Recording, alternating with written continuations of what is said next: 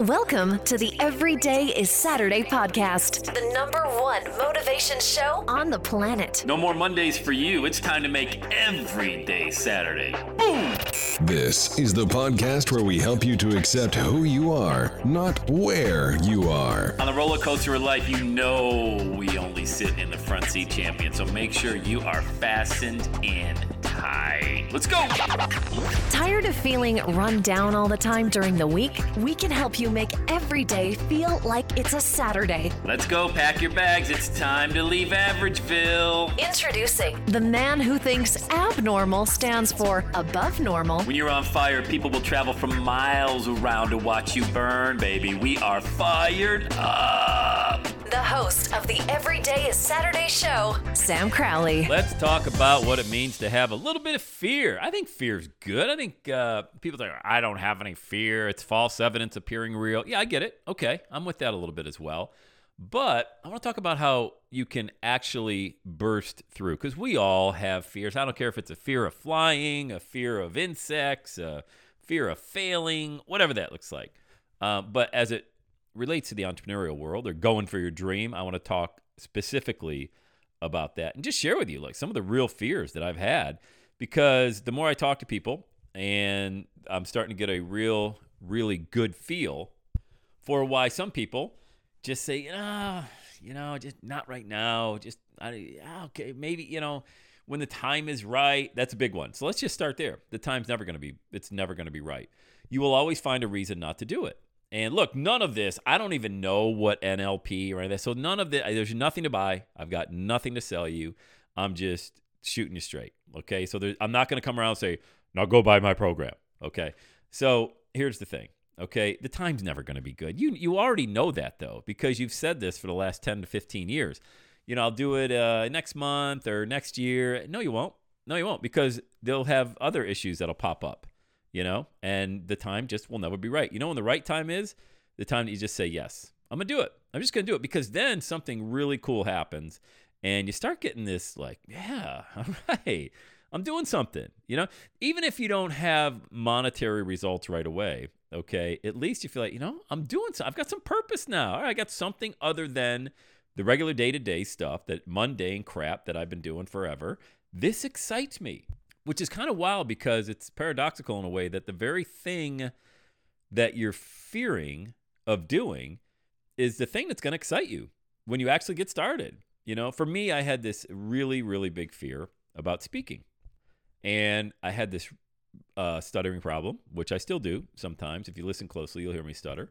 I don't stutter as much as I used to, but I still get tripped up on some words. But now I just don't care because I just, I've got to get this message out. And I think passion trumps that fear. It certainly trumps my stuttering problem because when I deliver with a lot of passion and conviction, I don't stutter. Or sometimes I stutter really bad because I'm trying to get a thousand words out in a short period of time. But, you know, the very thing that you're fearing of doing is the one thing that's going to give you that excitement, that jolt back, you know? So don't lie to yourself and say the timing isn't right. If this is something that you want to do, for example, with me, it was speaking the last thing I wanted to do was get up in front of a bunch of people and make a fool of myself, but I did. You know, at least I thought I did. Either the audience was being very nice or they didn't think I was making such a fool out of myself that I that I thought and aren't we really the hardest on ourselves? Like we we're the least forgiving. You know, oh, I don't look good. Oh, this dress looks bad on me. Oh, my hair. Oh, I've got the dad bod. We can go on and on and on and on about how we beat ourselves up. But then somebody else says, "Oh, how does this dress look on me?" And you're like, "Oh, you look beautiful." But you never say that to yourself. And then when we start speaking or coaching, consulting, or creating products or anything like that, we shoot a video. We look at like oh, we got like a patch over our eye because we can't even watch with both eyes. It looks so bad. It doesn't look bad at all. It looks bad to you because you're looking at it through a subjective lens. So that's one thing, you know, the fear of how we're going to look or how we're going to sound and things like that. And again, just get going. And what you're going to find that it's not about you. None of this is about you. It's about the message that you want to get to the group of people that you're going to minister to. Like I consider my everyday as Saturday business a ministry. I minister to individuals who have just this insatiable desire to get a message out there, you know? And they also want a very simple method to do it. They don't want complicated. They don't want to have to watch 25 training videos and have to go to these seminars and watch all these vi- you know, they don't want to do that. Okay? They want a very simple method. Talk to me like I'm a 7th grader. You know, in America, we communicate at a 7th grade level. And I pre- pretty much think everybody around the world does, you know, but especially here in the US, we talk at a seventh grade level, yet we'll put our an email out or we'll put a Facebook post out there and we're writing it as if we're drafting a letter to the CEO of our company and we want to impress them so we can get promoted. I mean, I don't understand it. I kind of get it, but not really. Because if you talk a certain way every day of your life, why would you change that? Lose your your only edge you have out there is your authenticity. Like your unique proposition is you. How do you create a unique message? Around you you know, you're the one and only. There's only one of you. Why would you go out and try to sound like anybody else? You've you've actually taken away the very thing that's going to separate you from the marketplace and allow you to realize your own million dollar message is by leading with that. So quit trying to t- talk like somebody or look like somebody that you see online. It doesn't work. It never works. You know, let me ask you when you see a Facebook ad come through your feed, do you think, oh, wow, I can really relate to that person. Well, if you're saying yes, then they probably are operating how they would look, sound, and feel any other day of the week. You know, if they look like a phony, chances are they are. Your radar is good. Like your your instincts are good on that. You know, when you hear somebody or see somebody online or on a podcast, you're like, oh God, eject, hit the eject button. Well, your instincts are right. Okay. So your fear and why you're putting this thing off or doing it or not investing or whatever it looks like to you just just getting going taking that first step is going to turn into the number one thing that you never want and that's regret you know i think fear and regret follow each other all the way till the end of our life you know we're fear afraid afraid afraid then we look like we oh i wish i would have done that you know for me you know when i was that insecure stuttering bundle of fluff and i'm not talking about when i was 13 years old i'm talking when i was 35 35. And then I went for it. You know, I quit the job and bought the Quiznos franchise and thought I was going to be Johnny Entrepreneur. I had no business doing that. I mean, I had no business buying a franchise. I didn't want to do that. I didn't want employees. I just left the job. Why would I want to go manage people at a sub shop for crying out loud? That's the dumbest thing in the world. But I didn't trust myself. I wanted to, you know, to go into the franchise business because you know it's all the infomercials make it look like the whole family works together and we can see each other every day and I'm earning all the money. None of that worked. It didn't work for me. Now I'm not saying obviously franchises work, but you got to have that mindset. I didn't want employees. Never want employees. Everybody that works for me is a 1099. You know, I outsource everything, or they work for me. Maybe moderating a Facebook group or putting together some graphics. They work for me for free, and in return, they're part of our groups at no charge. Things like that, you know. But I don't have employees, don't want employees, never want to have an employee. I'm just, you know why? Because I know my limitations. I'm not a good boss. Because if I'm a boss and I'm paying someone 100 grand a year, my expectations are going to be very high, and that's not fair to them because my expectations are not necessarily what they want to do. Now, I'm not saying I won't hire. I think I'm actually am going to hire a CEO down the road. Maybe it's going to be in 2022. I'm going to do that so I can just work 100% on creating content and let that uh, individual run the business. But that's just kind of like off the beaten path, kind of what my vision is for every day is Saturday. Um, but getting back to fear and why most people don't do it is because they're all up inside their head.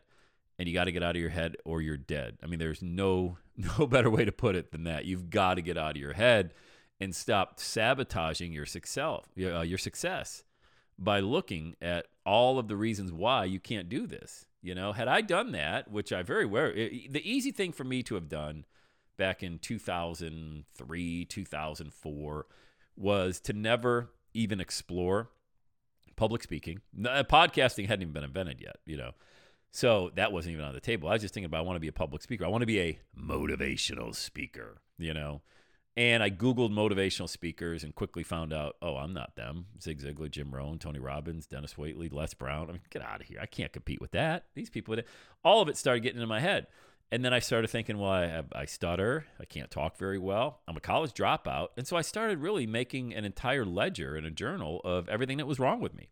Crazy, right? Yeah. But that's what I did. I just wrote a bunch of things down, literally wrote them down of all the reasons why nobody would ever want to hear me speak. And then I thought, well, I wonder how these individuals got ever got started. It's not like I mean Tony Robbins says he comes from the most dysfunctional family ever. If you ever know a story, he's pretty damn near telling telling you the truth. He also says, "Show me a family who's not dysfunctional, and I'll show you a family that's not really telling you the truth." You know, you know Les Brown. He was called the dumb twin. He's got a twin brother, uh, Wesley, and it was Wesley and Leslie, and Les was called DT, dumb twin, because he was labeled educably retarded. I think in the fifth grade. Les has an amazing story. Uh, he's also spoken in stadiums with 40 and 50,000 people, and he's been doing it for 50 years. You know, so I, I say all of this that we all had a fear, you know? And I mean real fear. I don't mean just like, uh, I mean like my fear was lying in bed at night, tortured, like literally tortured. I couldn't sleep, uh, couldn't eat. Um, I just was thinking, oh my God, how do I get out of a job? I can't get out of a job. My bills are seven, eight thousand dollars a month. I got this mortgage. I got kids. I got three kids under the age of five. What am I going to do? And I don't even know. I wouldn't give anybody the advice that I did, and that's quit your job because I think you should keep your job to fund your dream until you just can't do it anymore. Or quit your job and go do something part time if you can do that just to keep the health insurance or pay the bills. That's you. Like, that's your own call, but you can't do it forever. Like, you can't live in this perpetual state of paralyzation around fear and what might go wrong if you decide to go for your dream, you know? But I will say what I did worked out really well because I had to do it that I just had to do it that way or else I was never going to do it. I had to rip off the band-aid and I had to go for it or else I would have never done it. And thank God I had the support of my wife. So she that's a big big part of it having a spouse that supports you. And the reason my wife supported me is because she knew I came from a family without a father. And she knew, like I talked about yesterday on the podcast, she knew why I wanted to do it. I was doing it for all the right reasons to spend time with her and to be a dad. That was it. I wasn't doing it to get a yacht or a, you know, private plane. I was doing it to be a dad and a husband. That's it. I just wanted to be Mike Brady. So that's why she was so supportive of me. So I say all of this because you probably have some fear around what it is that you want to do and is it going to work out? It's going to work out. And you can be a blessing to a lot more people by being free than you can being all chained up and bound up like I used to be. Like I could only impact the people in my office. I was a sales manager, you know, and that was okay, but my impact has been far greater over these past 15 to 18 years with a podcast that's in 226 countries and now I have an opportunity to coach people every day.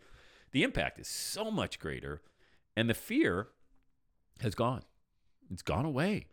I'm not afraid of failing. I fail, like I mentioned yesterday. I mean, you're going to hit a home run. You only got to hit it once. And then you'll strike out 99 more times trying other things. That home run makes up for about 10 years of income and, and a lifetime of freedom. So would you rather be a singles hitter, you know, out there, get a little bit of money here, a little bit of money there?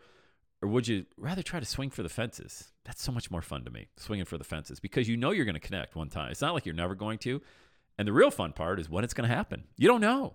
Like, you don't know. For me, it took a few years, you know, before I hit the home run. It took from 2005 to 2008. But once I hit the home run, paid the bills till about 2011, and then I hit another home run. And I tell all these stories, I mean, on the podcast and in my videos of all the different home runs I've hit.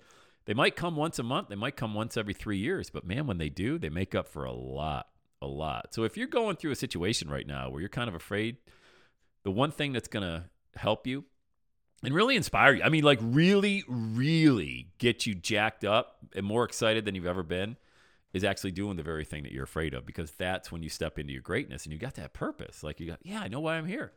This is, oh my God, I love this. I love this is so much fun. I'm having so much fun. When was the last time you said that? I'm having so much fun doing this. Every time I step on stage, I thank God I can't believe it. Really?